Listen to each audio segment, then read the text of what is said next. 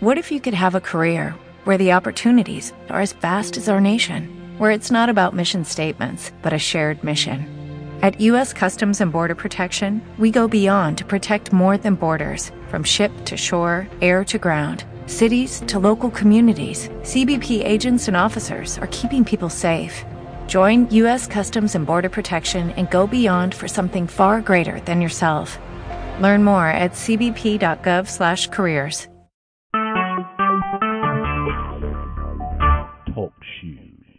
Recorded live.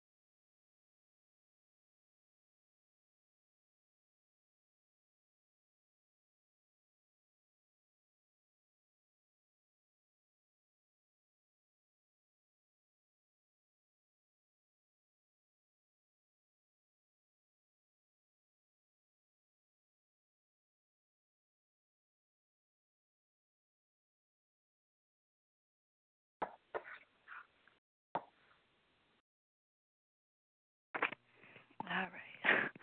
Sorry about that. That's fine. Yeah, wasn't expecting. Hey, how? so like saw where the cuff is, like slid right through it. So it was like Mm. in the fold.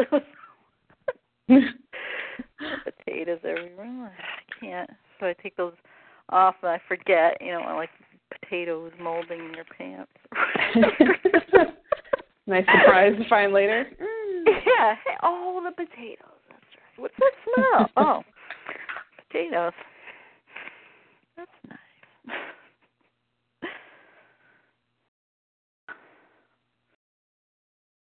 Come on.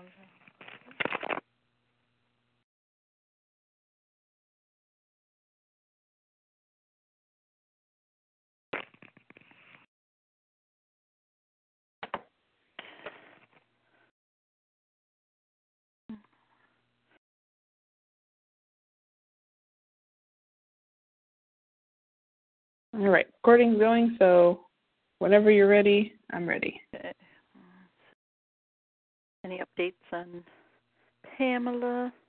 Nope. She's very quiet right now.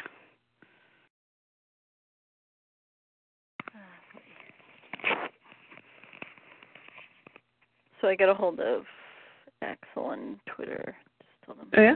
we were thinking about somewhere in January, Mhm. Probably mid January, but he said he gave me Aaron's address uh, email. Okay. No direct, so I will in the next few days. Just send something out. Um, right.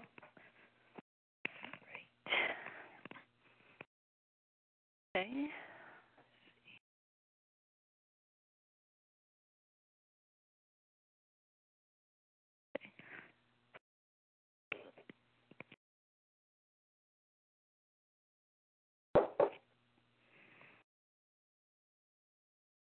Oh, okay. All set. Okay.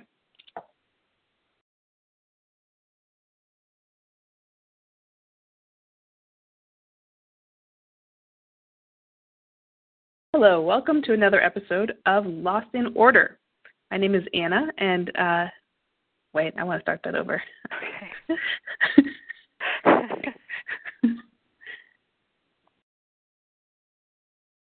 Hello, and welcome to another episode of the Lost in Order podcast. We are watching Chronologically Lost, which puts every scene from the TV show Lost, plus the mobisodes, into chronological order.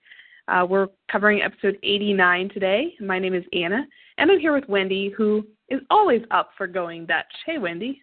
Hi, Anna. Um, I probably won't be able to do Dutch today because um, You fell down a I- hole and wait. Oh, well, I did. Yeah, there was there was a there was a lot of um like metal objects and things kind of piled over my my purse, so I couldn't get to it. Over I had to like wrap some chains around it and like pull it up with a van. Yeah, yeah. It Well, takes a we, while, we, we can use so- my car for that. Yeah. Okay, all right, because you know I still can't get the wallet, so you know float me alone here today. All right. We got you covered. Uh, So today's episode 89. Uh, we're still in 2007 or thereabouts at the end of the year. This is back on the island days five and six. Uh, did you pick up on any themes from this episode? The theme is just between you and me. Hmm.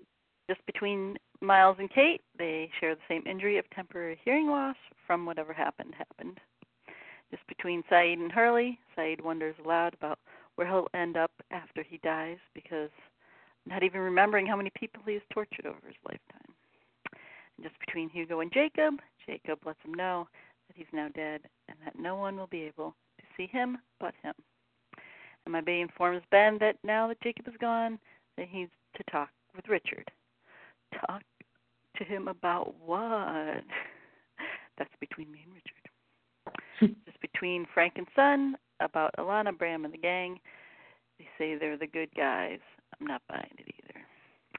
Uh, just between Kate and Sawyer, if Juliet dies, he's going to kill Jack. Just between Hurley and Jin, from the info Jacob gave him, does Jin know how to get to where the hole in the wall that the French team went through? Yes, because it will help save Sayid. Uh, just between Hurley and Jack, the doctor uh, can't fix Sayid, so Hurley has to do it. Between Ben and Flocke, after slaughtering Jacob's bodyguards, and despite the name calling of the monster, um, he tells Ben, "Sorry you had to see me like this." Between Juliet and James, inside the wreckage of the Swan Hatch, he loses her again. This time for good, but not without letting him know that she has something important to tell him. Kate wants bearing Juliet to be a just between you and me activity, but Sawyer tells her to go with the rest of the Losties to help Sayid. James would rather have Juliet's burial, uh, burial be between just him and Miles, but not for his companionship, but for his abilities. She said it worked. And as the Losties are taking uh, from the tunnels by the others into the temple, and they're almost shot, Hugo decides to share what has been just between him and Jacob, what's in the guitar case. And after Sayid is drowned at the temple, just between Kate and Jack, he tries to retreat uh, with uh, what happened with Charlie after his hanging, but she stops him. He's dead. Just between MIB and Ben at the four toed statue, MIB says John Locke was pathetic and sad. He was the only island loyalist in the group, and in that he didn't want to leave. But MIB's plan is just the opposite of him. I want to go home. And Hurley thought he was sharing common just between you and me knowledge with Dogen and Lennon, but it was news to them, and alarm and ashes spread within the temple walls. And maybe he wants to have some just between you and me time with his old buddy Ricardus after Ricky Boy figures out who he is, and maybe Sucker punches him in the throat and carries him off into the jungle, while the bewilders others, and says, "You should all be ashamed of yourselves." Sawyer changed his mind, said just between he and Kate that he doesn't want to kill Jack, watch him suffer on this rock just like the rest of us. And just between him and everyone who happens to be around the once dead Sayid would like to know what happened. That's what I have this week. What about you? Nice, that's good. Uh, I'm coming, kind of coming up with one on the fly here. Okay. Uh, but um, my theme is it worked. So uh, it worked for the Losties who were in 1977. They're now in the present day, and they're realizing it. Uh, it worked. They got the van to pull the beam off uh, of the hole so they could get to Juliet. Uh, it worked. Bram puts a little circle of ash around himself to keep the smoke monster away. Only worked temporarily, but hey, it, it worked. um, uh, let's see. It it uh,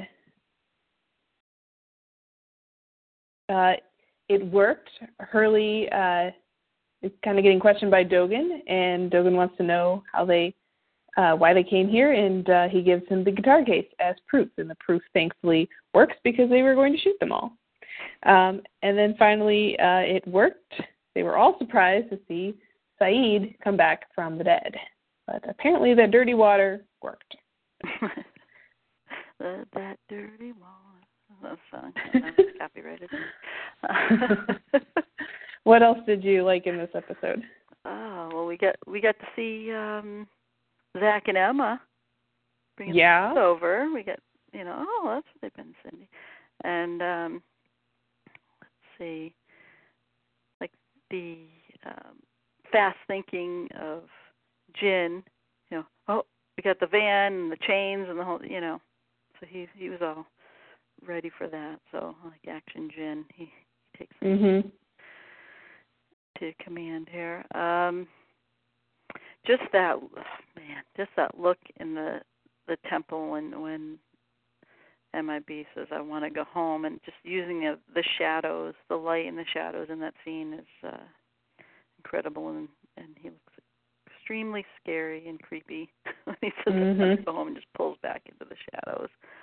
Um, and just uh Jack is really looks lost and and broken by the end of it. He just you know sitting there in the temple. He's it's like you can't save anybody. He lost Juliet. He feels bad. Sawyer's mad at him. He's trying to kill him. He's you know Timeline didn't like reset. didn't work. Like and, he promised. yep. uh yeah he he just looks um a wreck there and Yeah. I think they let his hair grow longer in this last season too, and that just makes him look like he doesn't know what he's doing. yeah, he, he's he's he's just really out of sorts for Jack. This is probably one of the one of the lower parts of um, you know where he is in his, his journey at this point. This is oh yeah, for sure. Probably like you know uh, almost up there with you know why is my dead father walking around the island? Kind of what is going on? You know I, I'm supposed to have everything in control. I don't. It's way out of my control. So. Um, just just all the the the looks of you know with with Locke on the on the beach laying on the ground and everybody's trying to figure out what is go- nobody knows what's going on Mhm. everyone's just so um just out of it you know it's like none of this is really making sense and everybody's just kind of uh do you know do you you know no one Right, and they're all knows. standing around talking when Jacob is dead and nobody knows it yet. Yeah. and even when they do, they're just kind of like, but wait, why? How is this even? It, it just none of it. You're walking around. How does this happen? Not, you know, it's still not computing with anybody. So it still kind of throws everything into to a mystery. Even though you're getting some of these things, can you know, the dots are connecting, but you still Mhm. it's not making a whole lot of sense to people. So that's that's kind of fun. Just, everybody's really kind of mixed up and confused. What's wrong with the water? What's this? That you know. So everybody is is really off off their game here. So and it, Yeah. Pretty apparent. Uh, what about you? Any stuff in here? Uh, a few lines like, uh, you know, Jacob appears to Hurley because I died an hour ago, and Hurley says, "Sorry, dude, that sucks." um,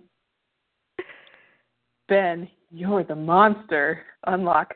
Let's not resort to name calling. and I love, I love Frank's. I'm seeing it, but I'm not believing it. Still not believing it.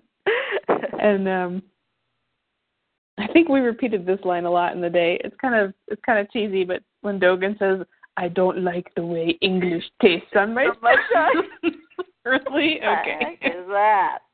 Uh, that's, Um, that's super flowery. Just very, very poetic. The use of poetic license there.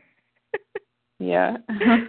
and then um the other thing is just uh it seems like there's a new ultimatum every time. So this time they use the phrase if your friend dies, we're all in a lot of trouble. It's kinda like the you know, cut scene, go to commercial moment. But I feel like we've been hearing that a lot lately. Like, if this happens, we're all doomed. If that happens, we're all dead. And it's like, you know, Sayid just died, and we're not all in a lot of trouble yet. So, when's that coming? you will be. Thank you, Yoda. It's coming. oh, pretty soon. yeah, that's true. But is that more trouble than they would have been in if he hadn't died? No, because Jacob was already dead.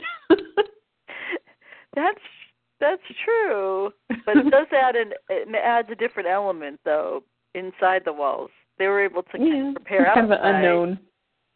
But it's like, uh oh, what happened here, and why is this dead guy up? And this, you know, we have healings, but I don't. It might be the same sort of thing. It's like we've never seen this. Mm, yeah, yeah. Resurrections. I don't know. Why is there a dead Pakistani in my temple? Why is he not dead? Why is there a living Pakistani in my temple room? Any best wearing of a scarf this time? I didn't notice the scarf, but I did notice uh Beth wearing of a headband. Cindy at the temple. Cindy? Oh yeah. Yeah, very Nice- nice hair. Circuit, 1979 perhaps, 1980 something like that.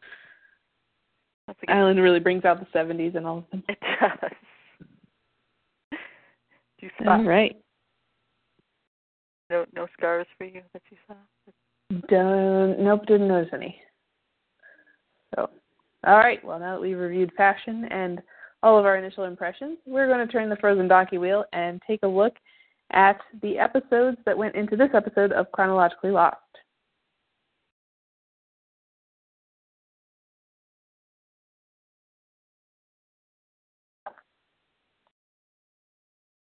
All right. Well, there's only one episode this time. So this is kind of unusual. We haven't had that happen for a while. Oh. And the episode, well, I mean, it's technically it's two parts, the two-parter episode, um, but it's LAX parts one and two, so season six, episodes one and two. It aired on February 2nd, 2010, was written by Damon Carlton and directed by Jack Bender, so you know it's going to be a classic. That team on it. Um, according to Lostpedia, unusually, there was no guest cast list given before the airing of the episode in the ABC press releases to avoid spoiling the episode, which I'm sure we all appreciated. This is the first season premiere in which all the main cast members appear since pilot part one. Um, a few things that were happening around this time. Um, well, this goes back a couple months when they finally announced this February 2nd premiere date, which we were all waiting to hear during the hiatus. This comes from ScreenRant.com. Lost final season premiere date and cast info announced. Article is by Ross Miller. The day has come for all us Lost fans when we can start officially making our calendars, marking our calendars for the air date of the season six premiere. ABC has announced that the sixth and final season of Lost will kick off on Tuesday, February 2nd, 2010, with a three-hour event. That is a one-hour recap show, as per usual, shown at 8 p.m., followed by the two-hour season premiere entitled LAX. The space is intentional, FYI, from 9 to 11 p.m. Moving from last year's Wednesday night slot, season six of ABC's hit mystery show will settle in on Tuesdays, mainly because it doesn't want to compete with ABC's Wednesday comedy show lineup, nor do they want to move the successful lineup to another day to make way for Lost. The schedule for later in season six is still being worked out, but it's being purported that the new series V will follow Lost at 10 p.m. if we continue without breaks or hitches, the Lost series finale will air on May 18th, 2010, which did get bumped back a little bit, but. And then um, from slashfilm.com, uh, they had an article called "The Opening Scene of Lost."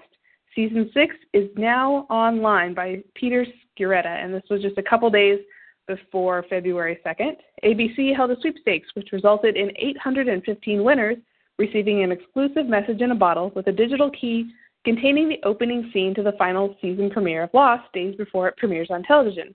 SL Lost has photos of one of the winners' bottles, and they also had uh, a link. It was dead now, but they had a link to the four minute scene uh, posted online. Beware, this is the actual first four minutes of the season six premiere of Lost, episode LAX. This is not a joke, not a Rickroll. Do not watch it now if you don't want to see it until the premiere. so some pretty strong warning. Yeah. This is not a Rickroll. Thank you. uh, around this time, actually, this article is from February 2nd, uh, 2010. Popular Mechanics had an article called Lost Season 6 Premiere Has Rock Solid Science. This is by Erin McCarthy. Some highlights from this article. Last season, the castaways detonated a hydrogen bomb in an attempt to rewrite history. Popular Mechanics talks to Michio Kaku, host of the Science Channel Sci Fi Science, to find out just how close the science in the season 6 premiere comes to fact. Beware spoilers ahead. Dead Juliet was right. Faraday's plan did work, and this is where Lost is on solid science ground. Like Fringe, the show is now diving headfirst into multiverse theory, where the river of time forks constantly into different universes.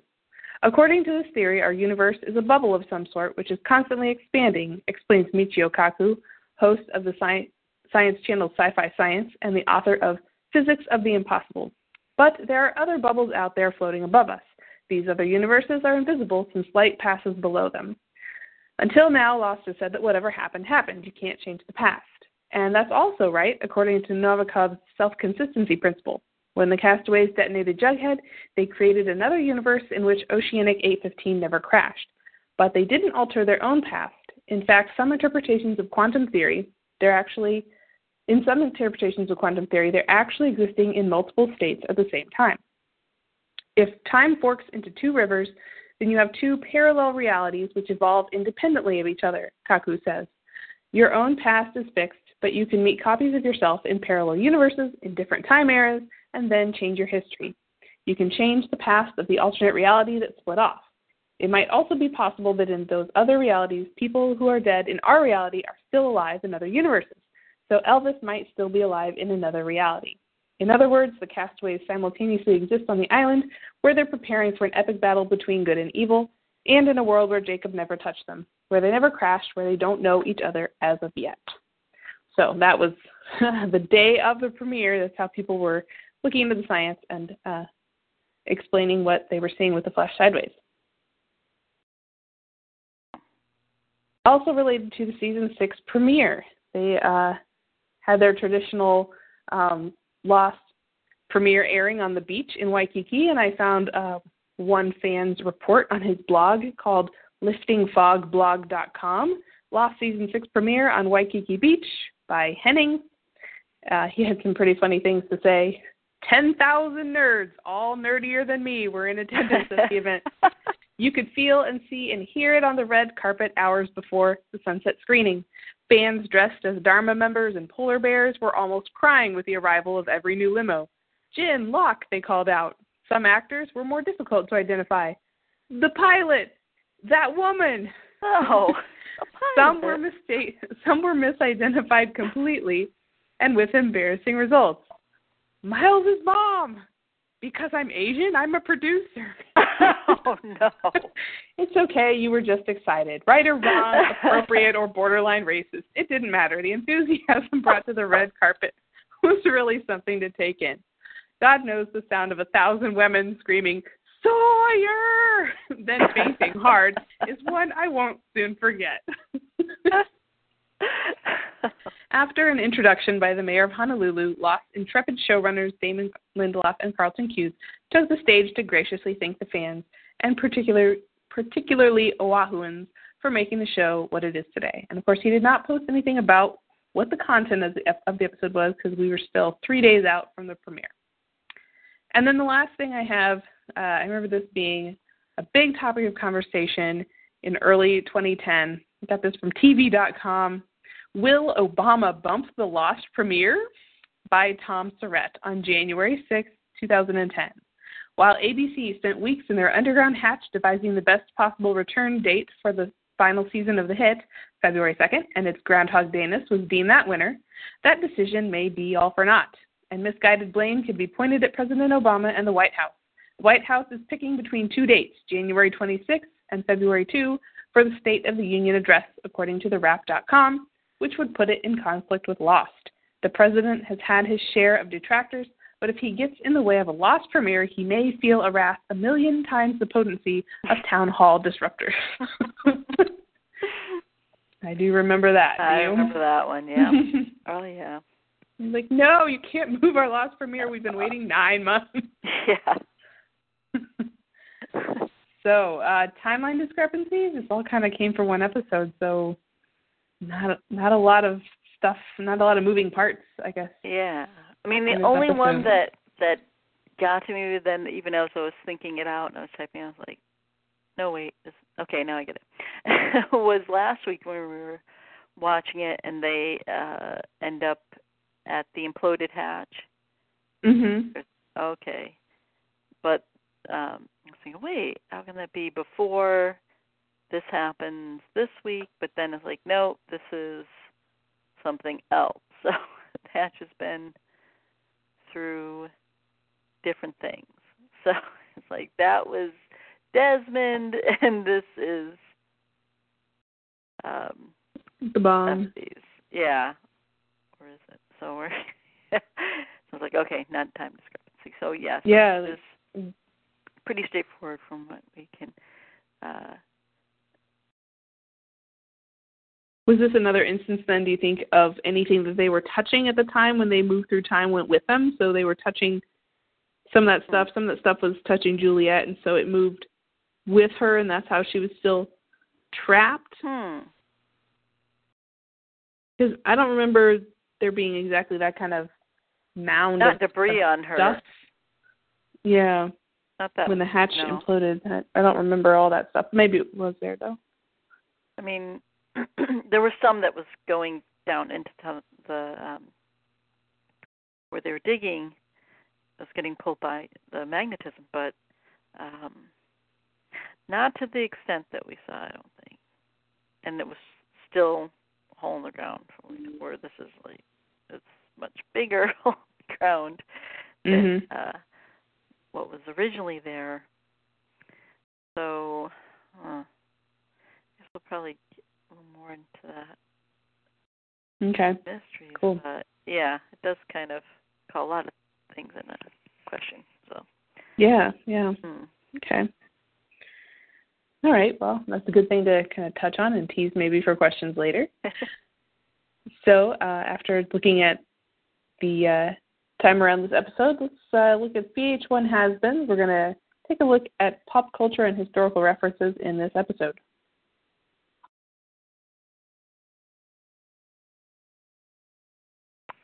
This week on VH1 Has Beens, we don't have a lot of um, necessarily cultural references, but there are quite a few. really? Refrigerator? Is hear your that? refrigerator running? All of a sudden, I'm going to make ice now. Thanks, refrigerator. Okay, hold on a second. Let me start again. Don't do that again. Uh, this week on VH1 Has Beens, we're going to start with what was in Hurley's guitar case, which is an Ankh. And this came from altreligion.about.com by Catherine Beyer. The Ankh is the most well known symbol to come out of ancient Egypt. In their hieroglyphic system of writing, the Ankh represents the concept of eternal life, and that is the general meaning of the symbol. Uh, the ankh is an oval or point down teardrop set atop a T shape. The origin of this image is highly debated. Some have suggested that it represents a sandal strap, although the reasoning behind such use is not obvious. Others point out the similarity of another shape known as a knot of Isis or a tayet, the meaning of which is also obscured. The most commonly repeated explanation is that it's a union of a female symbol with a male symbol, um, kind of the um, genitalia, I guess say, but there's no actual evidence supporting that interpretation. Hmm. Uh, the Ankh is generally displayed in association with the gods. Most are found in uh, funerary images. However, most surviving artwork in Egypt is found in tombs, so availability of evidence is skewed. The gods involved in the judgment of the dead may possess ankhs. They may carry it in their hand or hold it up to the nose of the deceased, breathing in eternal life. There are also uh, funerary statues of pharaohs in which an ankh is clutched in each hand, although a crook and flail, symbol of authority, are more common. In purification context, there is also images of gods pouring water over the head of the pharaoh as part of purification ritual, with the water being represented by chains of ankhs and was uh, representing power and dominion symbols. It reinforces the close connection the pharaohs had with the gods, in whose name he ruled and to whom he returned after death. Pharaoh uh, Akhenaten embraced a monotheistic religion centered on worship of the sun disk, known as the Aten. Artwork from the time of his rule, known as Amarna period, always including the Aten and images of the pharaoh. This image is a circular disk with rays terminating in hand reaching down toward the royal family. Sometimes, although not always, the hand clutches ox. Again, the meaning is clear. Eternal life is a gift of the gods meant most specifically for the pharaoh and perhaps his family. The was and Jid. The ankh is also commonly displayed in association with the was staff and the Djed, DJD column. Uh, the Djed column represents stability and fortitude. It is closely associated with the uh, uh, Osiris god of the underworld and also of fertility, and it has been suggested that the column represents a stylized tree. Talk a little more about that. The was staff is a symbol of the power of ruleship. Together, the symbols appear to offer strength, success, longevity, and long life. And uh, the use of the Ankh today, excuse me, the Ankh continues to be used by a variety of people. Kemetic pagans dedicated to restructuring Egyptian traditional religion often use it as a symbol of their faith. Various New Agers and Neo pagans use the symbol more generically as a symbol of life or sometimes a symbol of wisdom. In Thelema, it is viewed as the union of opposites as well as a symbol of divinity and moving toward one's destiny. On the Coptic cross, um, the early Coptic Christians used a cross known as crux ansata, or Latin for cross with a handle, that resemble an ankh. Modern Coptic crosses, however, are crosses with arms of equal length. A circle design is sometimes incorporated into the center of the symbol, but it's not required. Um, see the guitar case, so history of guitars from RoadReadyCases.com. Throughout history, the guitar has evolved gradually into the form it takes today. Its evolution can be traced back to an old stone carving of a Hittite bard that dates back to over 3, uh, 3,300 years ago. The instrument being played in the carving, while not identical by any means to today's guitars, contained the basic and essential features of a guitar. The image showed an instrument with a flat top long neck complete with frets and curved insides. In the 12th century, the guitar is seen and described as an instrument with a wooden flat back, ribs, and a long neck. By the 14th century, the Latin and Moorish guitars being used were being referred to as guitars. The Moorish guitars were called the guitarra moresca and had a wide fingerboard, rounded back, and several sound holes. The Latin guitar, known as guitarra latina, differed in that it had a single sound hole and the neck was much more narrow. By the 15th and 16th centuries, the design of the guitar was evolving more and more into the guitar we know today. The development of the Spanish vihuela is believed to have been a large influence in the style of modern guitars, with a hole in the bass, the strings, and its curved structure.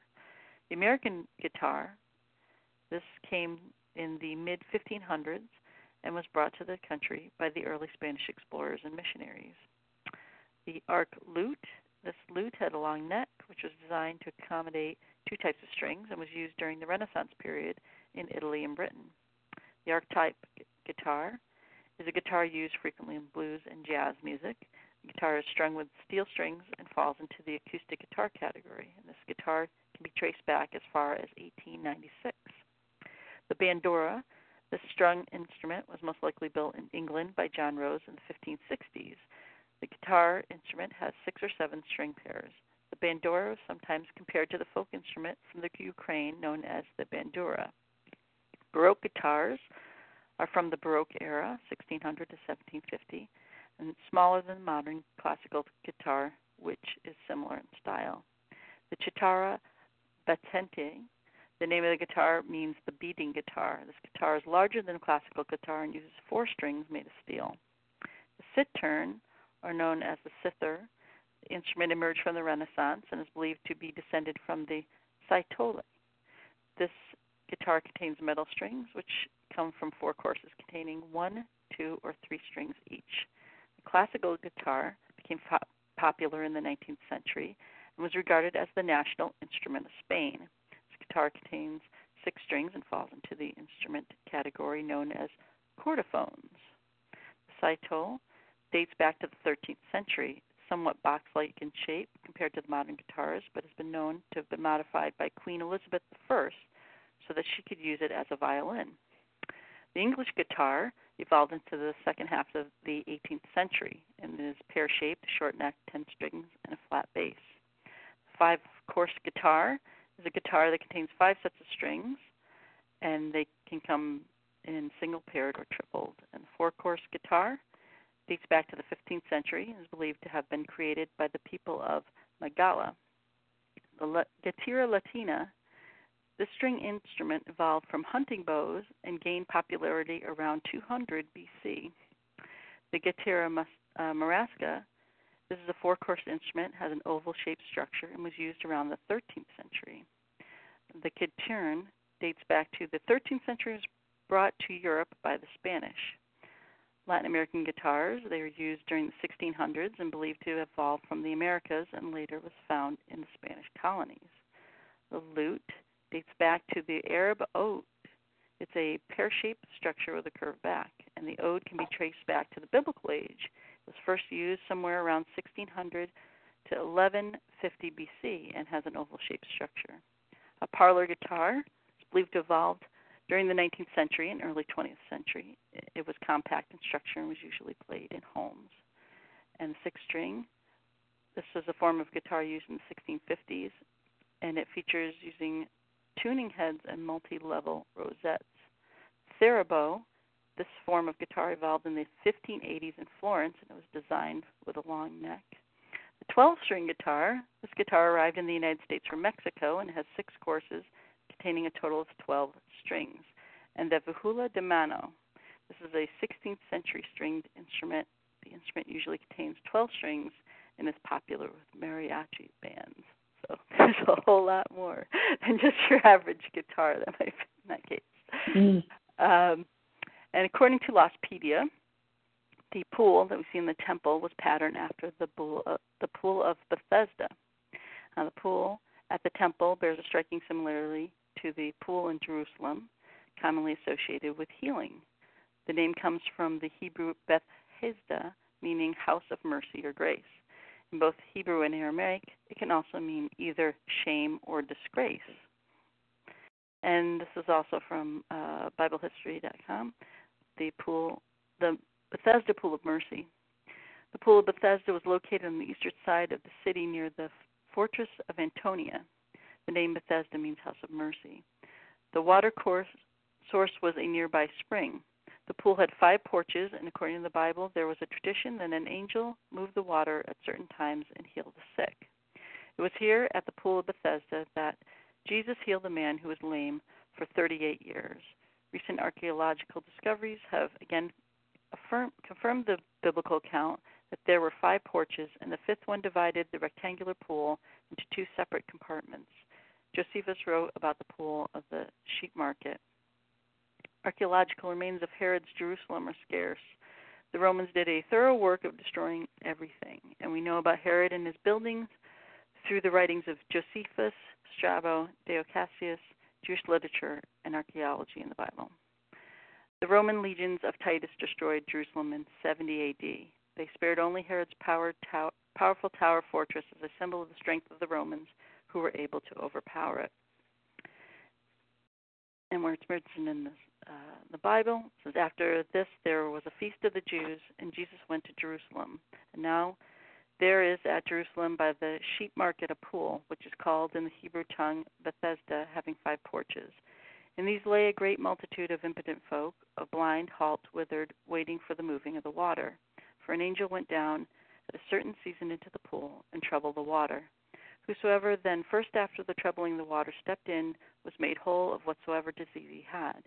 And a certain man was there which had an infirmity thirty and eight years. When Jesus saw him lie, he knew that he had been now a long time in that case. He saith unto him, Wilt thou be made whole? The impotent man answered, Sir, I have no man when the waters trouble to put me into the pool. But while I'm coming, another steppeth down before me. Jesus said to him, Rise, take up thy bed and walk. And immediately the man was made whole and took up his bed and walked. And that's John chapter 5, verses 1 to 9. Dogen, we see him pruning some bonsai trees, and this comes from bonsaiempire.com. The word bonsai, often misspelled as bonzai, is B O N Z A I, or banzai, B A N Z A I. The proper spelling is B O N S A I. Is a Japanese term which literally translates means planted in a container. This art form is derived from an ancient Chinese horticulture practice, which part of which was then redeveloped under the influence of Japanese Zen Buddhism. It has been around for well over a thousand years.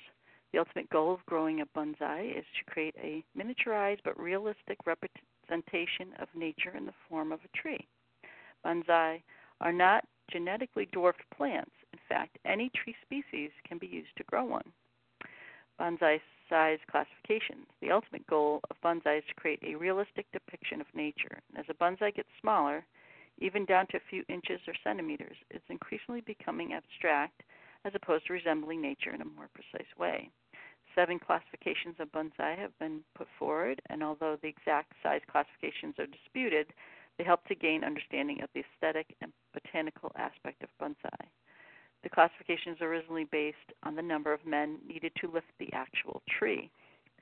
Size classifications, increasing in size, the uh, Kishitsubo, which is 1 to 3 inches in size, the Shitu is 2 to 4, the Meme is the 2 to 6 inches, the Shohin is 5 to 8 inches, the Kimono is 6 to 10, the Katade Muchi is 10 to 18 inches. The chumono or chui is 16 to 36 inches. The omono or dai is 30 to 48 inches.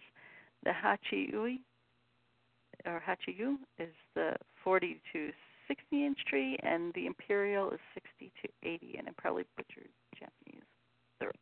Uh, bonsai definition: the Chinese character for their older dwarf potted tree landscapes were adopted to name the Japanese art form. In short, the definition of bonsai can be explained as bon is a dish or a thin bowl, a modified vessel which has been divided or cut down from a deeper form. And sai is a tree or other growing plant which is planted, planted as would be a halberd or spear or spike or pike stuck into the ground. Bonsai thus means or denotes quote, a tree which is planted in a shallow container. Um, there was a book that was found in the temple when they were running through. Said who reads out here? Um, it's Fear and Trembling by Soren Kierkegaard. This was published in 1843 in Denmark. It is a Christian philosophical novel written under the pseudonym Johannes de Silentio, or John of the Silence. The title is a reference to a line from Philippians 2:12 in the Bible. Continue to work out your salvation with fear and trembling. Itself a probable reference to Psalms 55:5. Fear and trembling came upon me. Kierkegaard wanted to understand the anxiety that must have been present in Abraham when God tested him and said to him, Take Isaac, your only son, whom you love, and go to the land of Moriah and offer him as a burnt offering on the mountain that I shall show you. Abraham had a choice to complete the task or to refuse to comply to God's orders. He resigned himself to the three and a half day journey and to the loss of his son. He said nothing to Sarah, nothing to Eliezer, who, after all, could understand him, for did not the nature of temptation exact from him a pledge of silence? He split the firewood, he bound Isaac, he lit the fire, he drew the knife. Because he kept everything to himself and chose not to reveal his feelings, he isolated himself as higher than the universal. Kierkegaard envisions two types of people in fear and trembling and repetition. One lives in hope, Abraham, and the other lives in memory, the young man and Constantine, Constantius. He discussed them before his lectures delivered before the Simparenke Chroming Noi. That is, and the unhappiest man. I can handle that one. One hopes for happiness from something out there, while the other finds happiness from something in themselves. That comes from Wiki. If it's Scandinavian either. Um, and going Dutch is the last thing I have. And this is from uh, Wiki, the origin of phrases. Going Dutch is a term that indicates that each person participating in a group activity pays for themselves rather than any person paying for anyone uh, else, particularly in a restaurant bill. It is also called Dutch date, Dutch treat is the oldest form, and doing Dutch. There are two possible uh, senses, each person paying their own expenses, or the entire bill being split, divided evenly between all participants. In strict uses, Going Dutch refers to the former, paying one's own expenses, and the latter is referring to a splitting the bill. But in casual usage, there may both be referred to as going Dutch. A derivative is sharing Dutch, which stands for having a joint ownership of luxury goods. For example, four people share the ownership of a plane, boat, car, or any other shareable high end product. This in order to minimize cost, sharing the same passion for that particular product have the maximum usage of this product. And the etymology of the word one suggestion is that the phrase going Dutch originates from the concept of Dutch door, previously on farmhouses that consisted of two equal parts. And note that a Dutch door is also called a split door. The Oxford English Dictionary uh, connects go Dutch with Dutch treat and other phrases, many of which have an opprobrious or derisive application, largely due to the rivalry and enmity between the English and the Dutch in the 17th century, the period of the Anglo Dutch Wars. Another example is Dutch courage. The gambling term Dutching may be related to Go Dutch as it describes a system that shares stakes across a number of bets. It is commonly believed, however, that the Dutch reference here was in fact derived from a gangster, Dutch Schultz, who used the strategy to profit from racing. The Dutch are also stereotyped as being stingy or tight-fisted, according to whom says. Which I've heard that from Dutch people before, but they they call it frugal. yeah, which may have been contributed to the phrase. Yeah, there's a little uh, enmity between them. Also, the concept may have originated from double Dutch, the jump rope variation in which partners simultaneously participate. Yeah, so with a lot of I look through uh, various things about Dutch, going Dutch. Yeah, it gets it gets uh, yeah the English and Dutch thing well during that. It, it gets pretty pretty uh spicy. So that was the nicest one. I got. that sounds good. That was good. That's what I have this week for each one has been. All right, awesome. Uh, I'm kind of wondering to go along with the Temple of Bethesda being part of the the temple. Does the outside then look more like a Mayan temple? Yeah, that's what it it, it kind of looks like. It's kind of got those like stair steps. Yeah. and like square, but like a mm-hmm. I don't know but the, pyramid. But the inside sort of shape. you, yeah, so it makes you kind of wonder. I mean, they've had so many different cultures and things, so it reached the island at different points. It just makes you wonder. It's like were, were some things built and designed at certain points, and then other people came in and started designing things from, you know, their perspective. So you kind of seem like Mhm. a hodgepodge of things, you know, Yeah, different points yeah. in time. So. I mean, you've got Kierkegaard and you've got Ankh. it's definitely hodgepodge. all mixed together, bonsai trees. You got Yep, everyone brings a little bit of going themselves. on here. It's yeah, it's Yep. it's mixed. Interesting stuff. So. Yeah. Okay, well, thanks for all that great research. Sure. Uh, next, we're going to take a stroll through the jungle of mystery and talk about some questions that we have after watching this episode. Okay, jungle of mystery. Wendy, you want to start with a question? Sure. Um, how did Kate end up in the tree, other than Evangeline Lilly likes to climb trees? yeah, I think they were just like, Evie, you're good at climbing trees. Yeah, she's just like, can I climb? Put you up in this tree. Yeah, I don't know because the the guys were laying down in the grass nearby, knocked out. mhm. Um, I don't know. I guess she was kind of blown upwards. I I can't remember where she was standing when the bomb That's what I'm detonated. She was trying to help pull Juliet out of the hole, and then um, Oh, like so she would have been right down there with get her away, and then he tries to get Juliet. Um, I don't know. I think a tree. they just knew she liked to climb trees. I know. it's the best best explanation. it is cool, you know. You think she's waking up on the ground, she's in a tree. You never know. And Bernard ended up in a tree from the plane crash. So, you know, people he can kind of get thrown around. and down. That's possible. And she would be like, Yeah. She got blown up in the air and kind of on the way back down landed there. Eh, it might be a little stretch. what about you? So, well, speaking of where people ended up, Hmm. is Jacob's body gone from the fire? and shouldn't it take longer for a body to disappear? I mean, Uncle Owen and Aunt Beru, their skeletons are Oh, man. Where is Jacob? Is this like Wicked Witch and he just melted away? I mean, how many more movies can I I mean, how? Especially, it's an it's an open pit. It's not a huge fire like either. a Think of Darth Vader's body burning. yeah. I mean that it takes a lot. it does. I mean, it's not like a crematorium or something where it's enclosed and it's a certain You, oh, degree of heat or something. It's open, so I mean, I'm, I'm so sorry. Technical. I I watched some Community the other day. I thought you said Dreamatorium. yeah, it's a. Like no. Crematorium. Crematorium. Crematorium. Totally Not different. the Dreamatorium. Never mind. I heard Dreamatorium. I was like, well, yeah, anything you imagine is possible. Anything is possible. Dream big.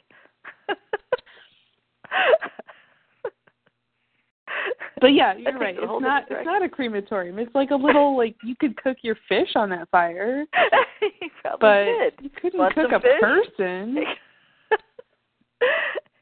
Yeah, you warm your hands and roast some marshmallows, but I don't know about Jacob. Um, hmm. Is that another reason why Ben's standing there looking like he's just seeing a ghost? Because he's Yeah. just staring into the fire and yeah, body could not have been gone that quickly. I, No, probably not. And there would probably be, I don't want to be gross or anything about it, but there'd probably be some evidence still. Well, I was thinking about how it might smell in there. If you smelled a bunch of burning Yeah. flesh and they're just hanging out like, "Doo-doo-doo, we're just gonna stay here and wait. You got a burning human body in there. It's like, where's Jake? Oh, he's fine. Ben's like, he's in there. He's fine. I don't know about that. Ben, what's that smell on your clothes? Nothing. Uh. You know, just cooking some boar in there. did he have bacon. blood? Did he have any blood in his shirt? That's another question. Ben He doesn't have any blood in his shirt, does he? from he's I mean? Jacob like falls on him. Oh, Daddy. yeah. Hmm. This is all a little too clean. Yeah. Very suspicious. Weird. To double check and look at Ben again. Yeah. It's a good point. You have another question? Yeah. Um that Jin mentions this that he heard a noise and a bright light he saw and he can't he couldn't hear Mhm. what happened to him. And then Sawyer having uh comment about the bomb going off saying it's like if it was a bomb, you know, we'd be in a whole lot more shape than we are now. But Juliet then tells him she hit the bomb. And he's like, What? So what Mhm. had really happened here? Is this did time travel happen simultaneously with a bomb? Is this from a bomb? Did something else intervene? You know, and we're seeing the result of that. Did the island like squelch it a little bit so it wasn't as bad as what could have been? Uh, Yeah, that that's a good question because I mean, well, it's a bomb, but not only did they survive, everyone in the past survived, and they all just saw a bright white light. So hmm. something stopped the bomb from actually causing damage, or just the way that it interacted with all that electromagnetic magnetic energy that was right where they were building the Swan. And when I mean, maybe if they had detonated it elsewhere, they probably would have died. But detonating it there with all that energy right there caused a different kind of reaction, like putting two chemicals together. I don't know anything about chemistry, so I'm just throwing this out there. Just guess. I expect to get hate mail for this, but that's my theory. Um, that it, it caused something different, and it kept the people in the past who were supposed to be in the past, kept them there, and the people who needed to go back to their own time, it somehow propelled them to the future. And uh yeah, so then then the question that you asked is is it so traumatic moving to the future that they all got knocked out, lost their hearing, or is that side effect of the bomb? Um, Well, Jin, J- when Jin was talking, he was talking about when he- uh the time that he was with Danielle's team because oh yeah, he was comparing it. So he was having the same exact stuff happen, and and like not being able to hear. I said that really sh- struck me because then you see Miles and and Kate and everything like that. So is I mean we see people covering their ears, but he talked about like he couldn't hear afterward. So um is that also Mm. what we're seeing? Is like is this is this time travel? Well, Yeah, that's a is good it, point. You know, yeah, are they both happening at the same time? But something's interfered in a way that it's not as destructive as it could have been. Mhm. Mhm. Yeah. Yeah, like they they time traveled kind of ahead of the wave of the bomb Mm. so that they got safely into the present for the most part but still had some side effects.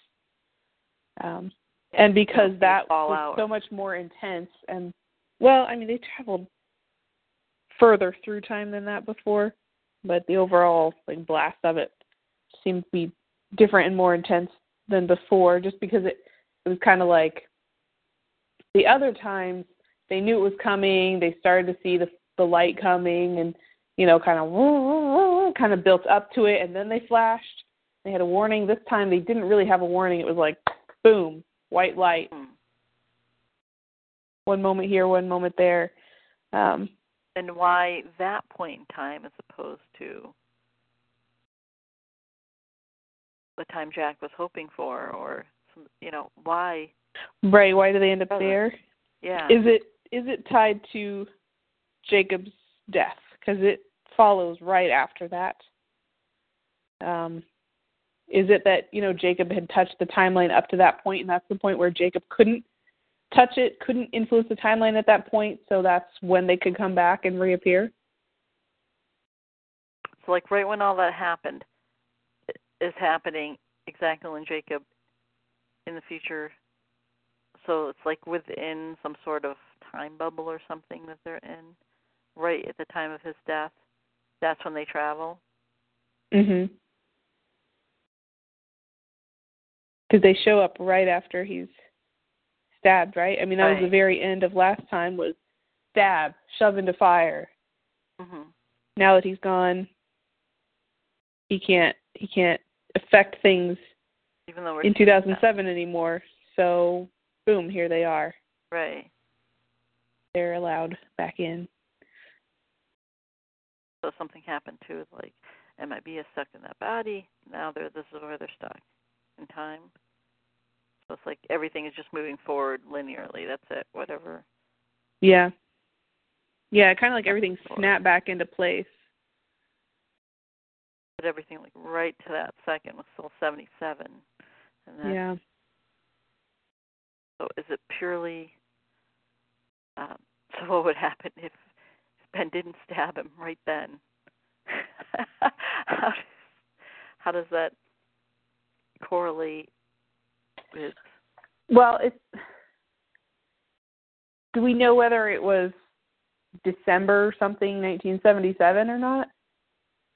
Because I don't know if it's like, oh, we moved from December 20th, 77 to Oh. December 20th, 07, or if it was like, oh, it was July 77 and you moved to December 2007, then it it doesn't matter. I mean, if he Oh, had stabbed Jacob five days later, then they'd show up five days later. They show up whenever Jacob ended up dead. I guess is my theory. Sort of like how in the Flash Sideways, they all die at different times, but they gather at the same time in the Sideways. we'd have to go to um back to The future. yeah back to the future we have to go back to uh, earlier episodes and figure out when when they were. like there's thousand four start getting dates uh, up to seventy two then we start getting years and i'm just looking Yeah, I just don't know how specific we know the dates there. of quick If I can find it. check in dates real quick. Um, yeah, I don't know. And we, the way the episodes are labeled chronologically lost, episode episode uh, five, 1977, day one to Oh. day two. Yeah. I don't think we know what time of year it is necessarily. yeah, we got like day four, day this. So we we just have years. We don't know Mhm. um, specifically what day. It's not like we were following it with uh, a Jira and getting a basic idea at least. Okay, this is the month of December this year or something. So it gives us a little bit more time um, or something very specific. Like okay, this is the day of the crash, and then we have you know this day, this number day, this, you know as we go along. So we have more of a specific calendar of sorts. Where when they were in the 70s, we just have 1977 day, you know, one, two, three, Mhm. Mm. Still a more don't know. Don't know.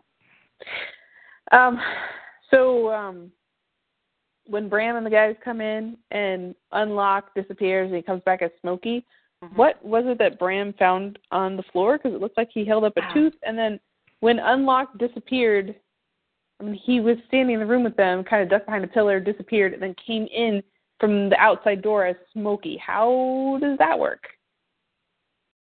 Hmm.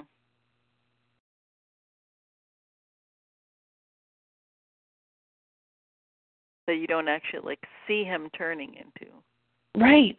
the smoke. So it's like, did he become invisible and leave the room and then come back in as the smoke monster? Can he do that? Well, is that all we've seen? Like last time we were talking about that with um with Ben being judge, right? You see, That was a little more like sleight of hand right. on UnLocke's part. Like, "Oh, let me go find something to get you out of this hole," and then he walks away, and then Smokey comes in from somewhere else. But Mhm. he comes through that grate, and he could have been, you know, traveling through whatever passageways are in the rest of the wall of the temple. But this was like he was in the room, he ducks out of sight, and he's gone, and then he comes back in from another direction. So there's no, I mean, unless he like turned into teeny tiny smoke monster and darted out between a couple of rocks really quickly, which we've never seen him do before. Like he always is like pillar of smoke and takes up a lot of room Mhm. and takes time too. Like even coming out of that grate, he just kind of like filters all the smoke out of the, all those holes, and it takes a lot of holes because he's a really big smoke monster. Or or when he's in like the Black Rock with Richard, but then you see him later. You don't. yeah, just doesn't seem like his usual mo. Oh. Weird. Um, do you think you like put something underground? Just a small little object. It wasn't like Oh, like he dropped through a trap door something or hole. hey, look over here. What's that? maybe, or maybe there was a passageway back there we just didn't. No, I don't think there was. Yeah, it's weird. And what did Bram pick up? Was it? That- yeah. tooth? Do you think that was from Jacob? Oh, I, I don't know. I was assuming it was from Locke because he's kind of like, hey, looking for Locke. Like, oh, where'd he go? What is this? Like a fake tooth or something that something that wasn't attached to his body, so it kind of got left behind when he changed. But he's changed before, so. Ah, Oh wait, no. We now we think he's actual human flesh, so right now he can't. it's different now than As- when he judged Ben. But yeah, Yeah. Okay. once Okay. Jacob was gone. Um. Hmm. Things changed. Okay. You have another question? I'm still trying to figure out what he picked up. now, Richard, when he was confronted, well, who's in charge then? And he doesn't answer them. So who does Richard believe? Who's really in charge? Does he think somebody else is in charge that we're not even really aware? Maybe he's smart enough to know that neither of those guys really, between Jacob and the Man in Black, they neither of them really know what they're doing or deserve to be in charge, and so he Mhm. kind of put himself in charge. Yeah, because then right after that, Ben says Richard. He's like, so who's in charge? And Ben says Richard. So does Richard kind of like, am I in charge now? what do I do? does You- that mean I, t- you know, how does this progress? I mean, as far as what is the deal? This is Locke is dead on the beach. Locke's supposed to be the leader. Ben is not the leader. I know that, and he's up to something. And what's happening? And now am I in charge? Where's Jacob? You know, does he think that he's next in line? Does he just not know what to do? And that's why he can't answer. Or he won't. yeah. yeah, I don't know. He's just kind of inheriting this position of authority because of age and experience, and Jacob's not doing anything. Like he's such an ineffective leader. I don't know. Did he ever think he would be? I mean, or was Richard just like, well, I'm I'm just kind of the Yeah, he's weird. He doesn't seem so ambitious. But who's sending him off island? Like to get Juliet to recruit her? Is that well? That's probably a Ben thing, right? yeah. I'm gonna say that one's a Ben thing. So mostly he's okay with someone else, maybe because he knows he'll outlive them. So Ben comes in. Maybe Ben has some good ideas. Maybe Ben has some bad ideas. Put up with it, and then the next guy will come along, and you just kind of yeah, kind of roll with it. the folder and goes, hey, how about this? You know, Yeah. ready for Ben to go, and then he's helping that process out, and it gets messed up. Yeah. is, is he thinking that? It's just like, I just thought that was an interesting uh, bit of timing when they ask him that, and here comes Ben. You know, who's the leader? Richard. yeah. They do give hints with the timing like that. Ticket. Um, so it was one of those. Any others? Yeah, a few more. Um, Bram does that cool thing with the ashes to keep Mhm. Smoke Monster out. Whose ashes is he carrying? Yeah, that's Or or what ashes? I guess it doesn't have to be a person, but we all kind of assume. uh, yeah, that's I had a similar question too. It's like, yeah, is are the the ashes of the people that the smoke monster has destroyed on the island at one point or another? Mm. So then they kind of come back and haunt him, How did Bram get them? Um, I don't know. They, I mean, the feeling that they work for Jacob. It's been a long time, you know. uh, We don't even know. We see Richard, but as far as we, I mean, Ilana was practically like burnt, third degree burns all over her body, whatever. And then she's like, "I'm fine," you know, beating up Sayid and taking one. of It's like, wait, how long of a Ooh. recovery period was this? Ooh, Like, is she like similar to Richard or some of these, you know? she's Oh, yeah. never met Richard before. No. That's weird because that's what we were talking about last week with the um have they been to the island before, Ilana and Bram, and how do they know their way around and how do they know Jacob and stuff. But now you're making me think they've never been there before because she does not know who Richard is, which one he is, and he's been there long enough that if she's been to the Oh, island yeah. the past like Long 150 years, she would have run into him. So that is that is weird. And he's kind of like, you can just walk in here and start asking people questions and then acting like you're in charge. So so why did Jacob do that then? Certainly not. Yeah, it's almost like he's it. Almost like he's trying to have all these different factions Yeah. and either throwing them into confusion or pitting them against each other. And it's not a question whether uh, Jacob knows Ilana at the very least. We know that he asked her to Right, do this right. for him.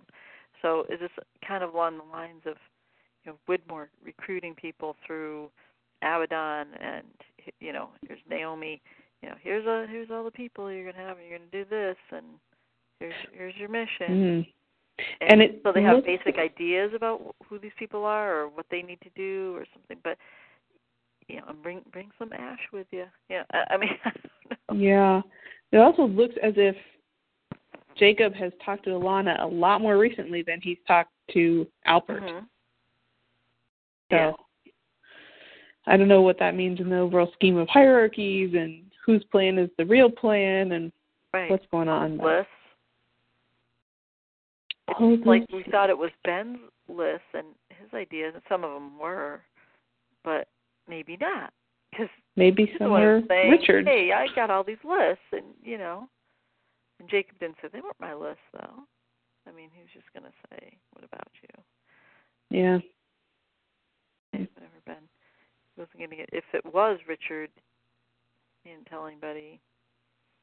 You know, and maybe that was part of the confusion too. It's like, well, who's in charge really? It's like, uh, was Richard just like pretending to be Jacob, even though he'd met Jacob? It wasn't like, gee, I wonder if he's Mhm. real. Yeah. So yeah, It's weird. hierarchy. It's very weird. And uh, any thoughts like what the ash is made of? I don't Uh, I so much. I don't know what it's made of. It it could be people. It could be like something else, like a tree logged on the island and burned, or I I don't know.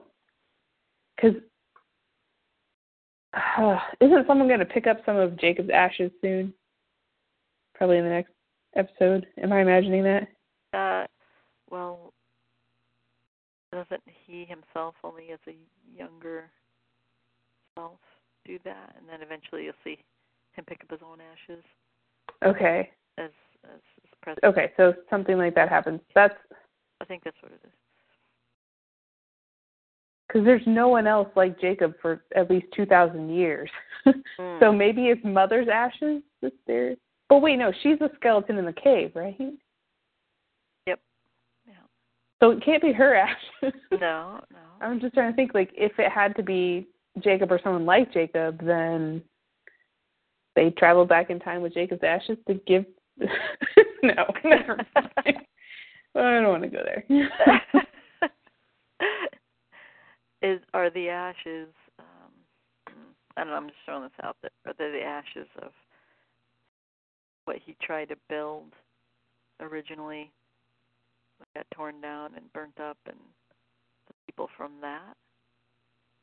Yeah, or it could be an equivalent to like holy water. Maybe.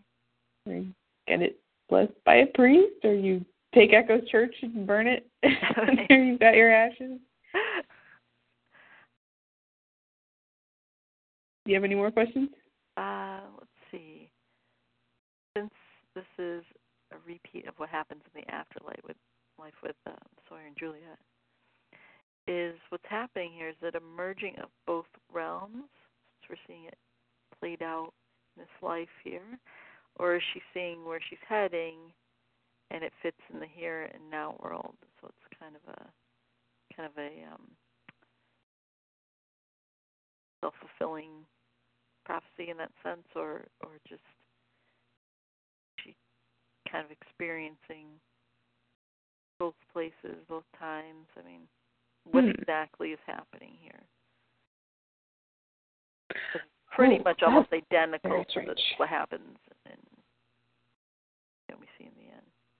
Yes, but she's not awake to that at the at the start. Like when we move into the flash sideways, she's not aware yet that it's the afterlife. So how does she know here? Or just because time is different there than it is here, Right? There's no now here. she experiences it all in the blink of an eye and knows enough to say it worked. We're together Mm. forever. But then why does she kind of get to get that glimmer of the afterlife when nobody else does? Well, in, in this moment, she's like right on the verge of death. So Yeah. There, that window is it the same window that Miles is able to hear? Is this the same window that MIB is experiencing through Locke? It's just a sliver of time, or a veil. You know, the veil between life and death, in that that sense, um, and within it, just maybe just some fleeting memory both kind of touching into the other's kind of time, non-time. Mm. Yeah, or it's like the bubbles of the alternate realities are bumping into each other, so you get a little bit of crossover Yeah. knowledge somehow. I don't know. I don't know. Anything's possible when you set off an atomic bomb. it's a dreamatorium. Yep. I got one more. What Okay. happened to the water? right, that's my last question too. Was oh, Dogen when he cut his hand? Sorry. Oh, sorry. No, good thing we had the same one. And when Dogen was cutting his hand, did he expect his hand to get healed when he dipped it in the water? And if so, and it didn't happen, then why was he like, yeah, we'll just put Sayid in there till he Let's see if this happens. Try another. It's not working, but maybe if we hold him underwater, Resurrection will this will work.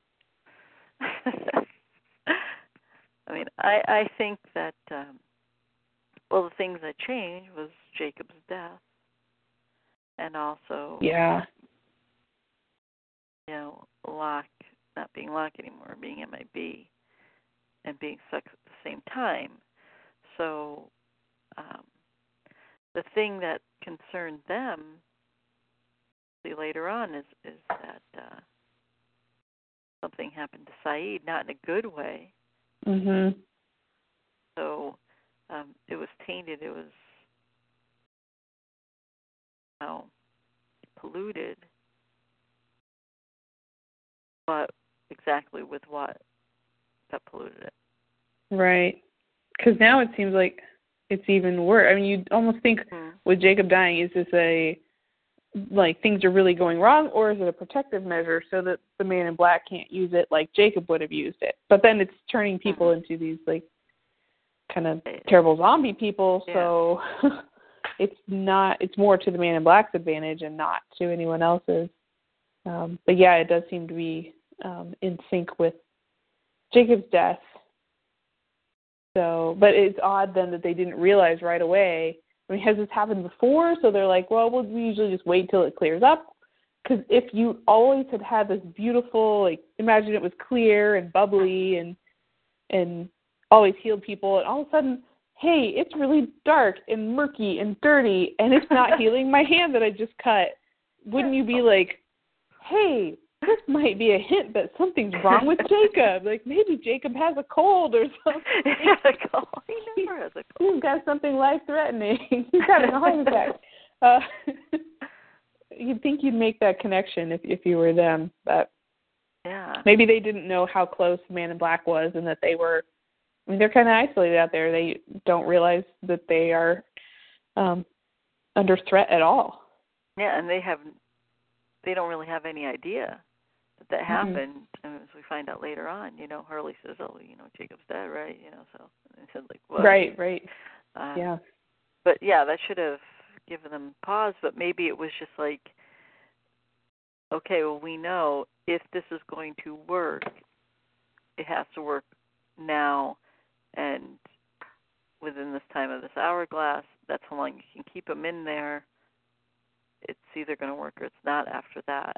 And this is the only shot. If we wait too long, maybe they think it can't work at all. Mm. It has to be maybe okay. This is the time of death. This is when we have to try it. Otherwise, you know, there's nothing we can do. But they were certain. It's like, well, he's dead. I mean, is that part of it? Hmm. It clearly wasn't dead. So, you know, did he have to die for it to, to happen? Yeah, I don't know. See a healing like that, or hmm. Yeah. Hard to know. Well, we better keep moving, but I'm sure Zombie Sayid will come up again Yeah. very soon. so now that we've had some great discussion of some of these ongoing mysteries, we're going to uh, transition a little bit and take a look at something that makes us feel nostalgic about Lost. It's the Never Let It Fade Away segment. Right. This time on Never Let It Fade Away, we talk about your theories about Lost podcast. This is one of the uh, very first podcasts I ever listened to, way back when. Um, this is the early days of Lost, probably in uh, Mm. 2006. So uh, I found it on the Lost Podcasting Network under the description. Uh, hosts were Luke and Michael. Um, the podcast strictly devoted to your theories about Lost. And this is the description from Lostpedia. Your theories about Lost podcast had a unique form in that the fans provide all major content.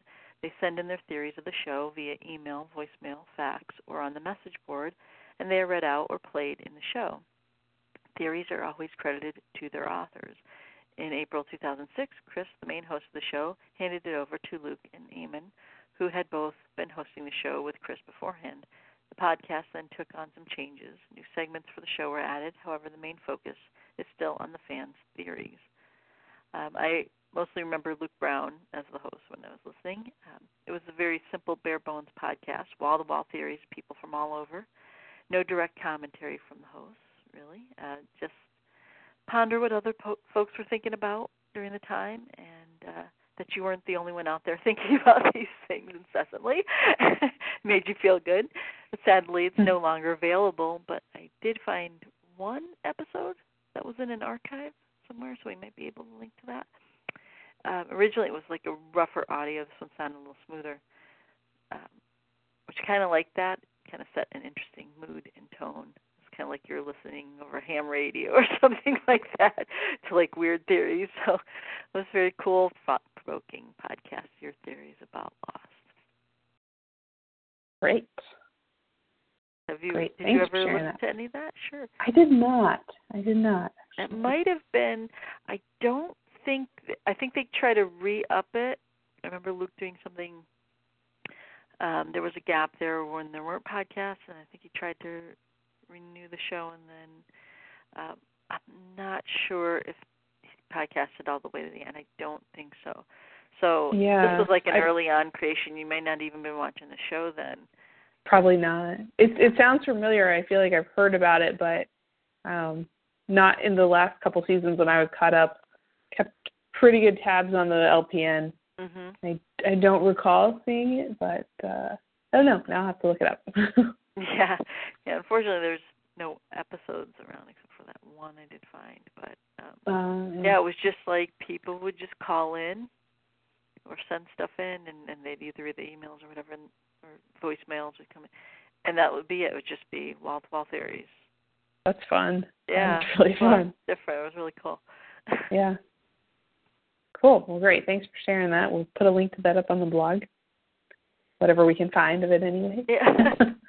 Some of those are mentioned. Sometimes you can find them on Lostpedia where they just have a mention, like a paragraph about what the podcast was Yeah. and what it was about. So, yeah, I read the little paragraph from there, but yeah, there was no uh no link from it. So Okay. but I'll send you the All right. one that I found Yeah. Okay. podcast.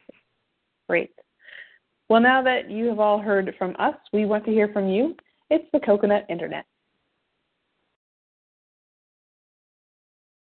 Week on the Coconut Internet, we have some tweets. Um, this one came from at Sean underscore Munger on October 28th, and he he tweeted, "Hope it went well." And that was um, I asked our listeners before we did the last podcast to wish us well on our second attempt. Yeah. And yes, Sean, it did go well this time, so thank you um, for making mention of it on Twitter. And have Adam from NZ at ADZ underscore NZ on October 30th. British Sayid is back with what happened. what happened? Uh, it tells you he had his own accent in there. that does crack me up too. And Adam also tweeted on the 31st. Just to be clear, it's like his body Jedi disappeared. LOL, which we were just talking about earlier. It Oh, yeah. so I tweeted back, Very "Strike me down, I shall become more powerful than you can possibly imagine." That's probably what it was for Jacob, and he kind of does. Through our lost days, he becomes more powerful because they're coming. So I'm thinking of some words. I'm not dead, really. Still here. Yes. Oh yeah. I can't believe it's gone. I'm not gone, really. that's something. But yeah, that's what we got this week for feedback. Okay. Thank you, Sean and Adam, for your feedback. And if anybody Mhm. else wants to send us some feedback for the next show or any other future shows, what can they do, Anna? Well, they can get in touch with us a bunch of different ways. Um, you can find us on Twitter at Lost in Order. You can give us a phone call, 334-316-LOST. You can email us, lostinaorderpodcast at gmail.com. We also accept voicemail submissions via email. Record a little voice memo and send it our way. We love that. Um, you can find all our contact information as well as all our episodes, all the Never Let It Fade Away links on our blog, lostinorderpodcast.wordpress.com. Wendy, final closing thoughts? Well, we want to thank everybody out there for listening and downloading, subscribing, and tweeting and retweeting, comments, follows, forwards, feedback, any support, anything at all. We uh, check, cash, credit card. We don't have any means in the of that, but it's a thought that counts. So we'll take that for the Lost in Order podcast. Anything in general, we, we thank you all very much for. And of course, we want to thank uh, Station 7 The Door podcast for sponsoring us with the amazing Lost Scarf on their show. They're out there talking about The Walking Dead and a little bit of going back with Lost, doing some stuff there. So check them out. We want to thank Matt for adding us to the Rewatching Good TV network, network of podcasts. So go check out Matt leave something there for him too. And we want to um, thank Adam and Clint over at the Getting Lost podcast for promoting Lost in Order over there. And we want to say, uh, mention their show. This is a podcast about Lost, of course, Getting Lost. This is a veteran Lost fan, Adam, and first timer watcher, Clint. They are in season three right now. so in in the midst of it. So go check those guys out. They're on iTunes and Stitcher. Again, that's lo- uh, Getting Lost. I almost said Lost in Order. We're Lost in Order. thanks to them. Hey, We're, we're talking about Lost in Order over there. And of course, thanks to Mr. Axel Foley for our intro and outro of the podcast, and Mr. Michael Maloney for taking the time that he spent. I can't even imagine all the hours putting this together, and uh, and doing such an amazing job at it. Incredible. So thank you, Michael. And of course, I want to thank Anna for doing this podcast with me and being a wonderful friend, wonderful co-host, and everything she does for the podcast. We wave our fist at Pamela right now, but thank you, Talkshoe, that you're here. And uh, if I ever gave her an item to take with her, and even if it meant traveling through time, there would be no maybes about it. She wouldn't look at the contents inside of it because that's the kind of person. what did Hurley say? Mm, Maybe. Maybe. I, I might have to Oh, say maybe. maybe, too. I, I'm a little nosy. I know. I'm giving you the benefit of the doubt. I probably looked. Oh, thank you. it's like um I know you're probably not making me a drug mule or anything, but I, I just gotta see what's. I don't think you do that to me. time traveling drug dealing. Traveling. wow. okay. Well, on that note, thank you, Wendy, for all your wonderful research as well, and your wonderful co-hosting. So uh, next time we're going to be watching chronologic, chronologically lost episode 90. We're only 11 episodes away from the end, which is unbelievable, but we'll be on 2007 again on the island, day six, and this is day six out of just 14 days once they crash on the island on Ajira 316. So day six out of 14, uh, we'll have more infected Sayid, an old friend that shows up again. The Locke will get buried. Might be a visit to a cave. So uh, some things to look forward to.